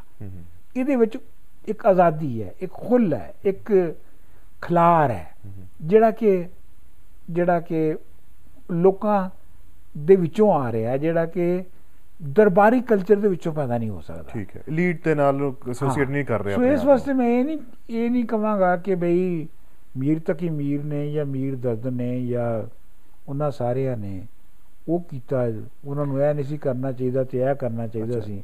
ਅੱਛਾ ਅੱਛਾ ਜਦੋਂ ਇਹ ਜਦੋਂ ਅਸੀਂ ਗੱਲ ਕਰ ਰਹੇ ਹਾਂ ਕਿਓਸ ਦੀ ਗੱਲ ਕਰ ਰਹੇ ਹਾਂ ਔਰ ਜਦੋਂ ਬਾਕੀ ਇਲਾਕਿਆਂ 'ਚ ਵੀ ਇਹ ਡਿਵੈਲਪ ਹੋ ਰਹੀ ਹੈ ਸ਼ਾਇਰੀ ਉਦੋਂ ਜਿਹੜਾ ਬੁੱਲੇ ਸ਼ਾਹ ਉਦੋਂ ਇੱਕ ਹੋਰ ਵੀ ਸਿੱਖਾਂ ਦੀ ਇੱਕ ਉਹ ਚੱਲ ਰਹੀ ਸੀ ਉਹ ਉਸ ਉਸੇ ਜ਼ਮਾਨੇ 'ਚ ਉਹਦੇ ਬਾਰੇ ਉਹਦੇ ਤੇ ਵੀ ਬੁੱਲੇ ਸ਼ਾਹ ਨੂੰ ਬਹੁਤ ਕ੍ਰਿਟਿਸਾਈਜ਼ ਕੀਤਾ ਜਾਂਦਾ ਹੈ ਜਿਵੇਂ ਉਹ ਪੋਰਿਆਂ ਵਾਲੇ ਰਾਜੇ ਕੀਤੇ ਉਹਨਾਂ ਦੀ ਉਹ ਹੈ ਹਾਂ ਉਹ।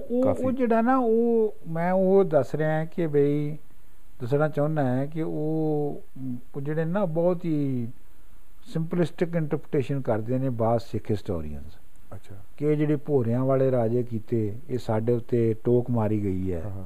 ਪਰ ਮੈਂ ਸਮਝਦਾ ਕਿ ਬੁੱਲੇ ਸ਼ਾਹ ਦੇ ਕਰ ਹੀ ਨਹੀਂ ਸੀ ਰਿਹਾ। ਬੁੱਲੇ ਸ਼ਾਹ ਤੇ ਹਿਸਟੋਰੀਕਲ ਪ੍ਰੋਸੈਸ ਨੂੰ ਬਿਆਨ ਕਰ ਰਿਹਾ ਸੀ। ਮਿਸਾਲ ਦੇ ਤੌਰ ਤੇ ਉਹ ਪਹਿਲੇ ਕਹਿੰਦਾ ਕਿ ਚਿੜੀਆਂ ਚਿੜੀਆਂ ਜੁਰੇ ਢਾਏ। ਕਾਨ ਲੱਗਣ ਨੂੰ ਮਾਰਨ ਲੱਗੇ। ਪਿਓ ਪੁੱਤਰਾਂ ਨੂੰ ਇਤਫਾਕ ਨਾ ਕੋਈ। ਮਤਲਬ ਇਹ ਹੈ ਕਿ ਜ਼ਮਾਨਾ ਐਵੇਂ ਬਦਲਿਆ ਕਿ ਥਲੜਾ ਬੰਦਾ ਉੱਤੇ ਆ ਰਿਹਾ ਹੈ। ਠੀਕ ਔਰ ਉਹਦੀ ਜਿਹੜੀ ਇਨਸਾਨੀ ਸ਼ਕਲ ਹੈ ਉਹ ਇਨਸਾਨੀ ਇਨਸਾਨੀ ਸ਼ਕਲ ਜਿਹੜੀ ਹੈ ਉਹ ਸਿੱਖਾਂ ਦੀ ਮੂਵਮੈਂਟ ਹੈ। ਅੱਛਾ ਅੱਛਾ ਕਿਉਂਕਿ ਸਿੱਖਾਂ ਉਹਨੂੰ ਭੋਰਿਆਂ ਵਾਲੇ ਕਹਿੰਦੇ ਸਨ। ਠੀਕ ਹੈ ਤਾਂ ਇੱਕ ਤਰ੍ਹਾਂ ਦਾ ਡਾਕੂਮੈਂਟ ਕਰ ਰਿਹਾ ਨਾ ਫਿਰ। ਉਹ ਡਾਕੂਮੈਂਟ ਕਰ ਰਿਹਾ ਠੀਕ ਹੈ। ਉਹ ਬਲਕਿ ਇਹਨੂੰ ਇਹਨੂੰ ਇੱਕ ਤਰ੍ਹਾਂ ਦੇ ਨਾਲ ਤਾਰੀਫ ਵੀ ਕਰ ਰਿਹਾ ਹੂੰ। ਕਿ ਬਈ ਜਿਹੜੇ ਥਰੜੇ ਲੋਕੀ ਨੇ ਕਿਉਂਕਿ ਜਿਹੜੀ ਸਿੱਖ ਮਤ ਹੈ। ਔਰ ਸ਼ੁਰੂ ਦੇ ਵਿੱਚ ਜਿਹੜੀ ਸਿੱਖ ਉਸੇ ਪੀਰੀਅਡ ਦੇ ਵਿੱਚ ਹੀ ਸਿੱਖ ਸਿੱਖ ਜਿਹੜੀ ਹੈ ਉਹ ਅਮਰਜ ਕੀਤੀ ਹੈ। ਔਰ ਉਹਦੇ ਵਿੱਚ ਤੁਸੀਂ ਦੇਖਦੇ ਹੋ ਕਿ ਬਈ ਜਿਹੜੀ ਸ਼ੁਰੂ ਦੇ ਵਿੱਚ ਤੇ ਬਿਲਕੁਲ ਹੀ ਕਮੀ ਲੋਕ ਆਏ। ਜਿਹਨਾਂ ਨੂੰ ਕਮੀ ਕਹਿੰਦੇ ਸਨ। ਜੁਲਾਏ ਤਰਖਾਨ ਲੋਹਾਰ। ਵਗੈਰਾ ਵਗੈਰਾ ਇਹ ਗੁਰੂ ਨਾਨਕ ਦੇ ਗਿਰਦ ਇਕੱਠੇ ਹੋਏ। ਜੀ ਜੀ। ਉਹ ਦੂਜੇ ਫੇਜ਼ ਜਦੋਂ ਆਈ ਤੇ ਜਦੋਂ ਥੋੜੀ ਜੀ ਸਿੱਖ ਮਤ ਨੇ ਥੋੜੀ ਜੀ ਜਾਨ ਫੜਨੀ ਸ਼ੁਰੂ ਕੀਤੀ ਜੀ। ਤੇ ਫਿਰ ਜਿਹੜੀ ਜੱਟਾਂ ਦੀ ਬਹੁਤ ਹੀ ਮਧੋਲੀ ਹੋਈ ਥੱਲੇ ਉਪਰੈਸਟ ਜਿਹੜੀ ਕਲਾਸ ਸੀਗੀ ਉਹਨੇ ਸਿੱਖ ਮਤ ਨੂੰ ਕੀਤਾ ਔਰ ਉਹਨਾਂ ਨੇ ਆਪਣੇ ਜੱਥੇ ਬਣਾਏ। ਕਿਉਂਕਿ ਉਹਦੇ ਚ ਵੀ ਕਲਾਸ ਡਿਸਟਿੰਕਸ਼ਨ ਦਾ ਨਹੀਂ ਹੈ ਨਾ ਤਾਂ ਉਹ ਮਤਲਬ ਕਲਾਸ ਬਾਅਦ ਦੇ ਵਿੱਚ ਤੇ ਖੈਰ ਉਹ ਵੀ ਕਲਾਸ ਬਣ ਗਏ ਹੂੰ। ਲੇਕਿਨ ਸ਼ੁਰੂ ਦੇ ਵਿੱਚ ਉਹਨਾਂ ਨੇ ਆਪਣਾ ਜਿਹੜੀ ਹੈ ਉਹ ਮੁਗਲ ਸਲਤਨਤ ਨੂੰ ਇਹਨਾਂ ਛੋਟੀਆਂ ਛੋਟੀਆਂ ਹੂੰ। ਕੌਮਾਂ ਛੋਟੀਆਂ ਛੋਟੀਆਂ ਲੋਕਾਂ ਨੇ ਜੱਥੇ ਬਣਾ ਕੇ ਮੁਗਲ ਸਲਤਨਤ ਦੀ ਜਿਹੜੀ ਪੂਰੀ ਬਣ ਬਣਾ ਸੀ ਉਹਨੂੰ ਜਿਹੜਾ ਹੈ ਉਹ ਕਨਫਰੰਟ ਕਰਨਾ ਸ਼ੁਰੂ ਕੀਤਾ। ਨਾ ਸਿਰਫ ਇਹ ਬਲਕਿ ਜ਼ਿਆਦਾ ਇੰਪੋਰਟੈਂਟ ਇਹ ਹੈ ਕਿ ਇਹਨਾਂ ਜਿਹੜੇ ਬਾਹਰ ਦੇ ਹਮਲਾਵਰ ਸਨ ਅਬਦਾਲੀ ਜਾਂ ਨਾਦਰ ਸ਼ਾਹ ਜਾਂ ਅਫਗਾਨ ਤੋਂ ਜਿਹੜੇ ਕਿ 800 ਸਾਲਾਂ ਤੋਂ ਹਮਲੇ ਕਰ ਰਹੇ ਸਨ। ਇਹਨਾਂ ਨੂੰ ਵੀ ਉਹਨਾਂ ਨੇ ਰੋਕਣਾ ਸ਼ੁਰੂ ਕੀਤਾ। ਠੀਕ ਹੈ। ਔਰ ਤੁਸੀਂ ਵੇਖਦੇ ਹੋ ਕਿ ਜਦੋਂ ਤੱਕ ਰਣਜੀਤ ਸਿੰਘ ਦੀ ਹਕੂਮਤ ਬਣਦੀ ਹੈ ਯਾਨੀ ਰਣਜੀਤ ਸਿੰਘ ਦੀ ਹਕੂਮਤ 1799 ਵਿੱਚ ਬਣਦੀ ਹੈ। ਹੂੰ। 1799 ਦੀ ਜਦੋਂ ਰਣਜੀਤ ਸਿੰਘ ਦੀ ਹਕੂਮਤ ਬਣ ਗਈ ਉਸ ਤੋਂ ਬਾਅਦ ਫਿਰ ਨਾਰਥ ਤੋਂ ਹਮਲਾ ਨਹੀਂ ਹੋਇਆ। ਅੱਜ ਤੱਕ ਨਹੀਂ ਹੋਇਆ। ਅੱਜ ਤੱਕ ਨਹੀਂ ਹੋਇਆ। ਬਲਕਿ ਇਹ ਹੈ ਕਿ ਉਹਨੇ ਪਸ਼ਾਵਰ ਤੱਕ ਪਸ਼ਾਵਰ ਤੋਂ ਅੱਗੇ ਤੱਕ ਜਾ ਕੇ ਕਬਜ਼ਾ ਕਰ ਲਿਆ। ਤੇ ਮਤਲਬ ਜਿਹੜੀ ਇੱਕ ਤਰੀਕੇ ਨਾਲ ਤੁਸੀਂ ਕਹਿ ਸਕਦੇ ਹੋ ਕਿ ਜਿਹੜਾ ਰਣਜੀਤ ਸਿੰਘ ਦਾ ਪੀਰੀਅਡ ਸੀ ਬੁੱਲੇ ਸ਼ਾਹ ਨੇ ਉਹਦਾ ਬਹੁਤ ਅਰਲੀ ਪੀਰੀਅਡ ਵੇਖਿਆ ਸੀ। ਜੀ। ਉਹਨੇ ਅੱਗੇ ਜਾ ਕੇ ਤੇ ਉਹਨੇ ਇੱਕ ਪੂਰੀ ਤਾਰੀਖ ਨੂੰ ਦੁਬਾਰਾ ਤੋਂ ਰਿਵਰਸ ਕਰ ਦਿੱਤਾ। ਔਰ ਬੁੱਲੇ ਸ਼ਾਹ ਜਦੋਂ ਕਹਿੰਦਾ ਹੈ ਨਾ ਕਿ ਰਾਜਿਆਂ ਬੋਰਿਆਂ ਵਾਲੇ ਰਾਜੇ ਕੀਤੇ ਤੇ ਉਹ ਅਸਲ 'ਚ ਫੋਰਕਾਸਟ ਕਰ ਰਿਹਾ ਹੈ ਪ੍ਰਿਡਿਕਟ ਕਰ ਰਿਹਾ ਹੈ।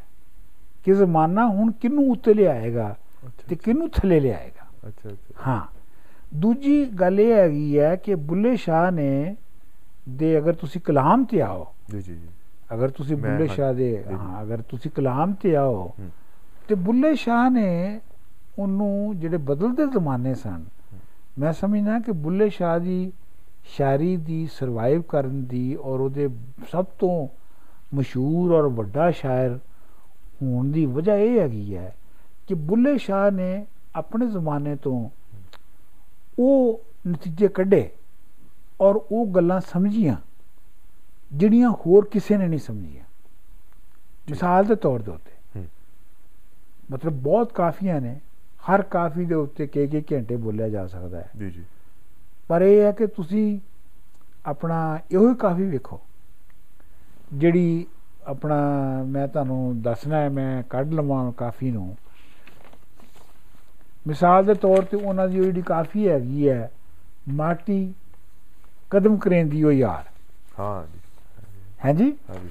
ਇਹ ਤੁਹਾਨੂੰ ਤੁਹਾਨੂੰ ਯਾਦ ਹੋਏਗਾ ਕਿ ਇਹ ਇਲਮੋ ਬਸ ਕਰੀ ਹੋ ਯਾਰ ਇਹ ਵੀ ਉਹਦਾ ਨਹੀਂ ਇਹ ਦੇਖੋ ਇਹ ਕਾਫੀ ਤੁਸੀਂ ਦੇਖੋ। ਜੀ। ਮਾਟੀ ਕਦਮ ਕਰੇਂਦੀ ਯਾਰ ਹੂੰ। ਮਾਟੀ ਜੋੜਾ ਹੂੰ ਮਾਟੀ ਘੋੜਾ ਮਾਟੀ ਦਾ ਸਵਾਰ ਮਾਟੀ ਮਾਟੀ ਨੂੰ ਦੌੜਾਏ ਮਾਟੀ ਦਾ ਖੜਕਾਰ ਮਾਟੀ ਮਾਟੀ ਨੂੰ ਮਾਰਨ ਲੱਗੀ ਮਾਟੀ ਦੇ ਹਥਿਆਰ ਜਿਸ ਮਾਟੀ ਪਰ ਬਹੁਤੀ ਮਾਟੀ ਤਿਸ ਮਾਟੀ ਹੰਕਾਰ। ਠੀਕ? ਜੀ ਜੀ। ਸੋ ਇਹ ਕਿਆ ਕੀ ਰਿਹਾ ਬੁੱਲੇ ਸ਼ਾਹ ਬੁੱਲੇ ਸ਼ਾਹ ਕਹਿ ਰਿਹਾ ਹੈ ਕਿ ਇਹ ਜਿਹੜੀ ਸਾਰੀ ਐਗਜ਼ਿਸਟੈਂਸ ਹੈ ਮਟੀਰੀਅਲ ਹੈ ਹੂੰ ਇਹ ਸਭ ਮਿੱਟੀ ਤੋਂ ਬਣੀ ਹੈ ਇਹ ਜਿਹੜਾ ਬਾਦਸ਼ਾਹ ਹੈ ਇਹ ਜਿਹੜੇ ਹਥਿਆਰ ਨੇ ਇਹ ਜਿਹੜੇ ਸਾਰੇ ਨੇ ਇਹ ਮਟੀਰੀਅਲਿਸਟ ਇਹ ਇੱਕ ਐਕਚੁਅਲੀ ਮੈਟਰ ਦੀ ਹੀ ਇੱਕ ਦੂਜੇ ਦੇ ਨਾਲ ਕਨਫਰੰਟੇਸ਼ਨ ਹੈ ਠੀਕ ਮੈਟਰ ਦੀ ਹੀ ਇੱਕ ਇੱਕ ਇੱਕ ਇੱਕ ਇੱਕ ਇੱਕ ਇੱਕ ਸੂਰਤ ਹੈ ਜਿਸ ਮਾਟੀ ਪਰ ਮੋਤੀ ਬਾਟੀ ਹੂੰ ਉਸ ਮਾਟੀ ਹੰਕਾਰ ਮਤਲਬ ਕੋਈ ਉਹ 'ਚ ਖਾਸ ਖੂਬੀ ਨਹੀਂ ਹੈਗੀ ਜਿਹੜਾ ਜਿਹੜਾ ਬਾਦਸ਼ਾਹ ਬਣ ਗਿਆ ਜਾਂ ਜਿਹੜਾ ਗਰੂਰ ਕਰ ਰਿਹਾ ਹੈ ਹੂੰ, ਉਹ 'ਚ ਕੋਈ ਨਹੀਂ ਹੈਗੀ ਫਿਰ ਦੇਖੋ ਤੁਸੀਂ ਬੁੱਲੇ ਸ਼ਾਹ ਜਿਹੜਾ ਹੈ ਉਹ ਇਹ ਸਾਰੇ ਜਿਹੜੀ ਵਿਖਾਈ ਦਿੰਦੀ ਹੈ ਤੁਹਾਨੂੰ ਹਕੀਕਤਾਂ ਜਿਵੇਂ ਉਹਨਾਂ ਦੇ ਪਿੱਛੇ ਕਿਵੇਂ ਵੇਖਦਾ ਹੂੰ ਜਿਹੜੀ ਜਿਹੜੀ ਕਿ ਅਸਲ ਸੂਝਵਾਨ ਦੀ ਵਿਚਾਰਵਾਨ ਦੀ ਜਿਹੜੀ ਨਜ਼ਰ ਹੁੰਦੀ ਹੈ ਜਿਹੜੀ ਉਹਨੂੰ ਵਕ- ਦੂਜਿਆਂ ਨਾਲੋਂ ਵੱਖਰਾ ਕਰਦੀ ਹੈ ਜਿਹੜੀ ਦੂਜਿਆਂ ਨਾਲੋਂ ਵੱਡਾ ਕਰਦੀ ਉਹ ਹੈ। ਜਾ ਰਹੀ ਹੈ ਮੇਰੀ ਬੁੱਕਲ ਦੇ ਵਿੱਚ ਚੋਰ ਮੇਰੀ ਬੁੱਕਲ ਦੇ ਵਿੱਚ ਚੋਰ ਨਹੀਂ। ਮੇਰੀ ਬੁੱਕਲ ਦੇ ਵਿੱਚ ਚੋਰ ਨਹੀਂ। ਚੋਰੀ ਚੋਰੀ ਨਿਕਲ ਗਿਆ। ਉਹਦੇ ਵਿੱਚ ਜਿਹੜੀ ਲਾਈਨ ਖਾਸ ਹੈ ਉਹ ਹੈਗੀ ਹੈ ਕਿਤੇ ਰਾਮਦਾਸ ਕਿਤੇ ਫਤਿਹ ਮੁਹੰਮਦ। ਇਹੋ ਕਦੀਮੀ ਸ਼ੋਰ। ਨਿਪਟ ਗਿਆ ਦੋਹਾਂ ਦਾ ਝਗੜਾ। ਵਿੱਚੋਂ ਨਿਕਲ ਪਿਆ ਕੋਈ ਹੋਰ। ਯਾਨੀ ਆਮ ਤੌਰ ਦੇ ਉੱਤੇ ਪ੍ਰਾਪੇਗੰਡਾ ਤੇ ਇਹ ਹੋ ਰਿਹਾ ਹੈ ਕਿ ਸੁਸਾਇਟੀ ਵਿੱਚ ਜਿਹੜੀ ਜਿਹੜੇ ਤਜ਼ਾਦ ਹੈ ਡਿਵੀਜ਼ਨ ਹੈ ਟਕਰਾਵ ਆ ਜਿਹੜਾ ਡਿਵੀਜ਼ਨ ਹੈ ਉਹ ਹਿੰਦੂ ਮੁਸਲਮਾਨ ਦੀ ਹੈ। ਠੀਕ ਹੈ। ਕਿ ਰਾਮਦਾਸ ਤੇ ਫਤਿਹ ਮੁਹੰਮਦ ਦੇ ਦਰਮਿਆਨ ਜਿਹੜਾ ਉਹ ਲੜਾਈ ਹੋ ਰਹੀ ਹੈ। ਤੇ ਜੇ ਤੁਸੀਂ ਫਰਜ਼ ਕਰੋ ਦੋਵਾਂ ਨੂੰ ਇਕੱਠਿਆਂ ਕਰ ਦਿਓ ਝਗੜਾ ਨਿਪਟਾ ਦਿਓ ਤੇ ਕੰਟਰਡਿਕਸ਼ਨ ਤਾਂ ਕੋਈ ਹੋਰ ਹੈ। ਠੀਕ ਹੈ। ਕੰਟਰਡਿਕਸ਼ਨ ਤੇ ਬੁਨਿਆਦੀ ਤੌਰ ਦੇ ਉੱਤੇ ਹਾਕਮਾਂ ਤੇ ਮਹਕੂਮਾਂ ਦੀ ਹੈ। ਠੀਕ ਹੈ। ਇਸ ਲਈ ਜਿਹੜਾ ਬੁੱਲੇ ਸ਼ਾਹ ਦੀ ਕਾਫੀ ਦੀ ਇੰਟਰਪ੍ਰੀਟੇਸ਼ਨ ਹੈ ਮੈਂ ਬਸ ਇੱਕ ਹੋਰ ਤੁਹਾਨੂੰ ਇਹ ਗੱਲ ਦੱਸਾਂ। ਪੜਨ ਨੂੰ ਬੁੱਲੇ ਸ਼ਾਹ ਸਭ ਤੋਂ ਸੌਖਾ ਸ਼ਾਇਰ ਹੈ। ਠੀਕ ਹੈ। ਅਵਾਮੀ ਲੈਂਗੁਏਜ ਦੇ ਜਿੰਨਾ ਬੁੱਲੇ ਸ਼ਾਹ ਕੋਲ ਹਾਂ। ਉਹਨਾਂ ਹੋਰ ਕੋਈ ਸ਼ਾਇਰ ਅਵਾਮੀ ਲੈਂਗੁਏਜ ਬਹੁਤ ਹੀ ਆਸਾਨ ਇਸ- ਇਸਤੇਮਾਲ ਕੀਤਾ ਨਾ। ਮੂੰਹਾਈ ਬਾਤ ਨਾ ਰਹਿੰਦੀ ਹੈ। ਹਾਂ ਕੋਈ ਔਖਾ ਉਹ ਕੰਮ ਨਹੀਂ ਹੈ। ਤੁਹਾਨੂੰ ਲੱਗਦਾ ਹੈ ਕਿ ਬਈ ਬਹੁਤ ਕਲੀਅਰ ਕੋਈ ਇੰਨੇ ਕਲੀਅਰ ਨਹੀਂ ਬਲਕਿ ਲਫ਼ਜ਼ ਵੀ ਇੰਨੇ ਸੌਖੇ ਨੇ ਕਿ ਤੁਹਾਨੂੰ ਮਤਲਬ ਫੌਰਨ ਸਮਝ ਆ ਜਾਂਦੇ ਨੇ। ਠੀਕ ਹੈ। ਪਰ ਤੁਹਾਨੂੰ ਇੱਕ ਹੋਰ ਗੱਲ ਦੱਸਾਂ ਕਿ ਬੁੱਲੇ ਸ਼ਾਹ ਨੂੰ ਇੰਟਰਪ੍ਰੀਟ ਕਰਨਾ ਸਭ ਤੋਂ ਬਹੁਤਾ ਔਖਾ ਹੈ। ਅੱਛਾ। ਉਹਦੀ ਵਜ੍ਹਾ ਇਹ ਹੈ ਕਿ ਉਹ ਗੱਲ ਇੰਨੀ ਆਮ ਤਰੀਕੇ ਨਾਲ ਇੱਕ ਡੂੰਗੀ ਗੱਲ ਇੱਕ ਆਮ ਤਰੀਕੇ ਦੇ ਨਾਲ ਇੰਜ ਕਰ ਜਾਂਦਾ ਹੈ ਕਿ ਪੜਨ ਵਾਲਾ ਤਿਲਕ ਜਾਂਦਾ ਹੈ। ਅੱਛਾ। ਉਹਨੂੰ ਸਮਝ ਨਹੀਂ ਆਉਂਦੀ ਪੜਨ ਵਾਲੇ ਨੂੰ ਕਿ ਇਹਦੇ ਚ ਕੀ ਖਾਸ ਗੱਲ ਹੋ ਗਈ ਹੈ। ਇਸ ਲਈ ਜਿਹੜੇ ਲੋਕੀ ਕਹਿੰਦੇ ਨੇ ਨਾ ਜੀ ਫਲਾਣਾ ਸ਼ਾਇਰ ਬੜਾ ਕਲਾਸੀਕਲ ਸ਼ਾਇਰਾਂ ਚੋਂ ਫਲਾਣਾ ਸ਼ਾਇਰ ਜੀ ਬੜਾ ਬੜਾ ਉਹ ਤੇ ਬੜਾ ਸੌਖਾ ਹੈ। ਫਲਾਣਾ ਸ਼ਾਇਰ ਜੀ ਬੜਾ ਔਖਾ ਹੈ। ਉਹਨਾਂ ਨੂੰ ਇਹ ਨਹੀਂ ਸਮਝ ਆਉਂਦੀ ਕਿ ਜਿਹੜਾ ਬਹੁਤ ਹੀ ਸੌਖਾ ਸ਼ਾਇਰ ਹੁੰਦਾ ਹੈ ਜਿਵੇਂ ਬੁੱਲੇ।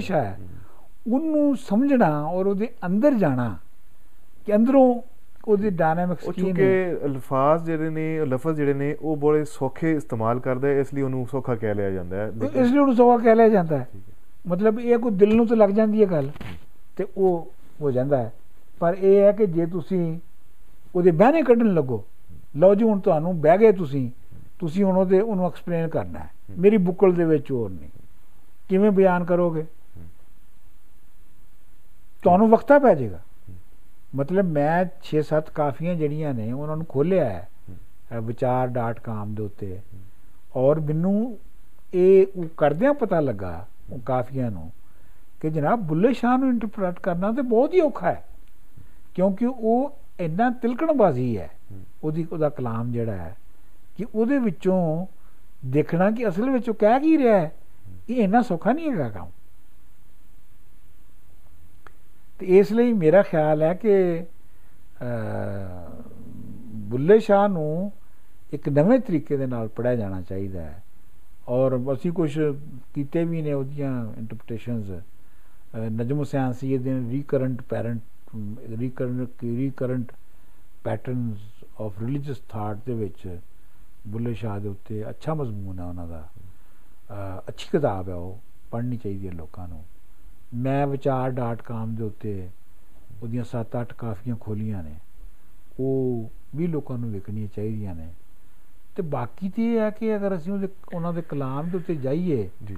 ਇੱਕ ਇੱਕ ਕਾਫੀ ਦੇ ਉੱਤੇ ਕਈ ਕਈ ਘੰਟੇ ਚਾਹੀਦੇ ਨੇ। ਅੱਛਾ ਇਹ ਜਿਹੜਾ ਰੌਲਾ ਹੈ ਕਿਆ ਇਹ ਵੀ ਕੋਈ ਮਿਥ ਦਾ ਹਿੱਸਾ ਹੈ ਕਿ ਕਸੂਰ ਵਿੱਚ ਜੋ ਉਹਨਾਂ ਦੇ ਨਾਲ ਹੋਇਆ ਫਿਰ ਉਹਨਾਂ ਨੂੰ ਕਸੂਰ ਤੋਂ ਉਹਨਾਂ ਨੂੰ ਕੱਢਤਾ ਗਿਆ?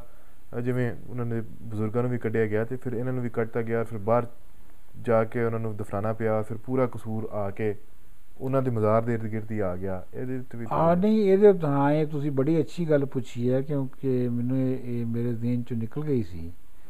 ਉਹ ਜ਼ਾਹਰ ਗੱਲ ਹੈ ਕਿ ਬੁੱਲੇ ਸ਼ਾਹ ਨੂੰ ਇਹ ਲੱਗਦਾ ਹੈ ਕਿ ਬੁੱਲੇ ਸ਼ਾਹ ਨੂੰ ਉਥੋਂ ਕੱਢ ਦਿੱਤਾ ਗਿਆ। ਅੱਛਾ। ਕਿਉਂਕਿ ਜਿਹੜਾ ਐਡੇ ਸਖਤ ਕੱਟੜ ਸੁੰਨੀ ਸਨ ਉਹਨਾਂ ਨੇ ਉਹਨਾਂ ਨੂੰ ਉਥੋਂ ਕੱਢ ਦਿੱਤਾ। ਤੇ ਉਹਦੇ ਚ ਕਿਹਾ ਜਾਂਦਾ ਹੈ ਕਿ ਜੀ ਉਹ ਕਿਸੇ ਇੱਕ ਤਵਾਇਫ ਜਾਂ ਇੱਕ ਨੱਚਣ ਵਾਲੀ ਦੇ ਕੋਲ ਗਏ। ਤੇ ਉਹਦੇ ਕੋਲ ਨੱਚਣਾ ਸਿੱਖਿਆ ਵਗੈਰਾ ਵਗੈਰਾ ਵਗੈਰਾ। ਤੇ ਉਹ ਉਸੇ ਕਹਾਣੀ ਨਾਲ ਫਿਰ ਜੋੜਦਾ ਜਾਂਦਾ ਹੈ ਕਿ ਜੀ ਉਹ ਤੇਰੇ ਇਸ਼ਕ ਨਚਾਇਆ। ਕਰਕੇ ਸਈਆ ਸਈਆ ਦੇ ਨਾਲ। ਮੇਰਾ ਆਪਣਾ ਖਿਆਲ ਹੈ ਕਿ ਸ਼ਾਇਦ ਨਹੀਂ ਹੋਇਆ ਹੋਵੇਗਾ। ਠੀਕ ਹੈ। ਮੇਰਾ ਜ਼ਿਆਦਾ ਖਿਆਲ ਇਹ ਹੈ ਕਿ ਉਸ ਵੇਲੇ ਜਦੋਂ ਉਹਨਾਂ ਨੂੰ ਕੱਢਿਆ ਗਿਆ ਤੇ ਲਾਹੌਰ ਦੇ ਵਿੱਚ ਉਸ ਵੇਲੇ ਮੀਰ ਮੁੰਨੋ ਦੀ ਬੇਗਮ ਜਿਹੜੀ ਸੀ ਮੁਰਾਦੀ ਮੁਰਾਦ ਬੇਗਮ ਜਾਂ ਮੁਗਲਾਨੀ ਬੇਗਮ ਜਿਹਨੂੰ ਕਹਿੰਦੇ ਸਨ ਉਹ ਹਕੂਮਤ ਕਰ ਰਹੀ ਸੀ। ਅਮੀਰ ਮਿਨਰ ਅਮੀਰ ਅਮੀਨੁਲ ਮੁਲਕ ਜਿਹੜਾ ਸੀ ਉਹ ਲਾਹੌਰ ਦਾ ਬਹੁਤ ਮਸ਼ਹੂਰ ਗਵਰਨਰ ਸੀ। ਤੇ ਉਹ ਜਦੋਂ ਮਰ ਗਿਆ ਤੇ ਉਹਦੀ ਬੀਵੀ ਜਿਹੜੀ ਸੀ ਉਹਨੇ ਆਪਣੇ ਸ਼ੀਰਖਾਰ ਬੱਚੇ ਦੇ ਨਾਂ ਨਾਲ ਗਵਰਨਰੀ ਲੈ ਲਈ। ਉਹ ਬਹੁਤ ਇਨਫਲੂਐਂਸ ਔਰਤ ਸੀ ਉਹ ਬੱਚਾ ਵੀ ਮਾਤਾ ਦੇ ਦਾਗਾਂ ਨਾਲ ਮਾਤਾ ਦੀ ਬਿਮਾਰੀ ਚ ਮਰ ਗਿਆ।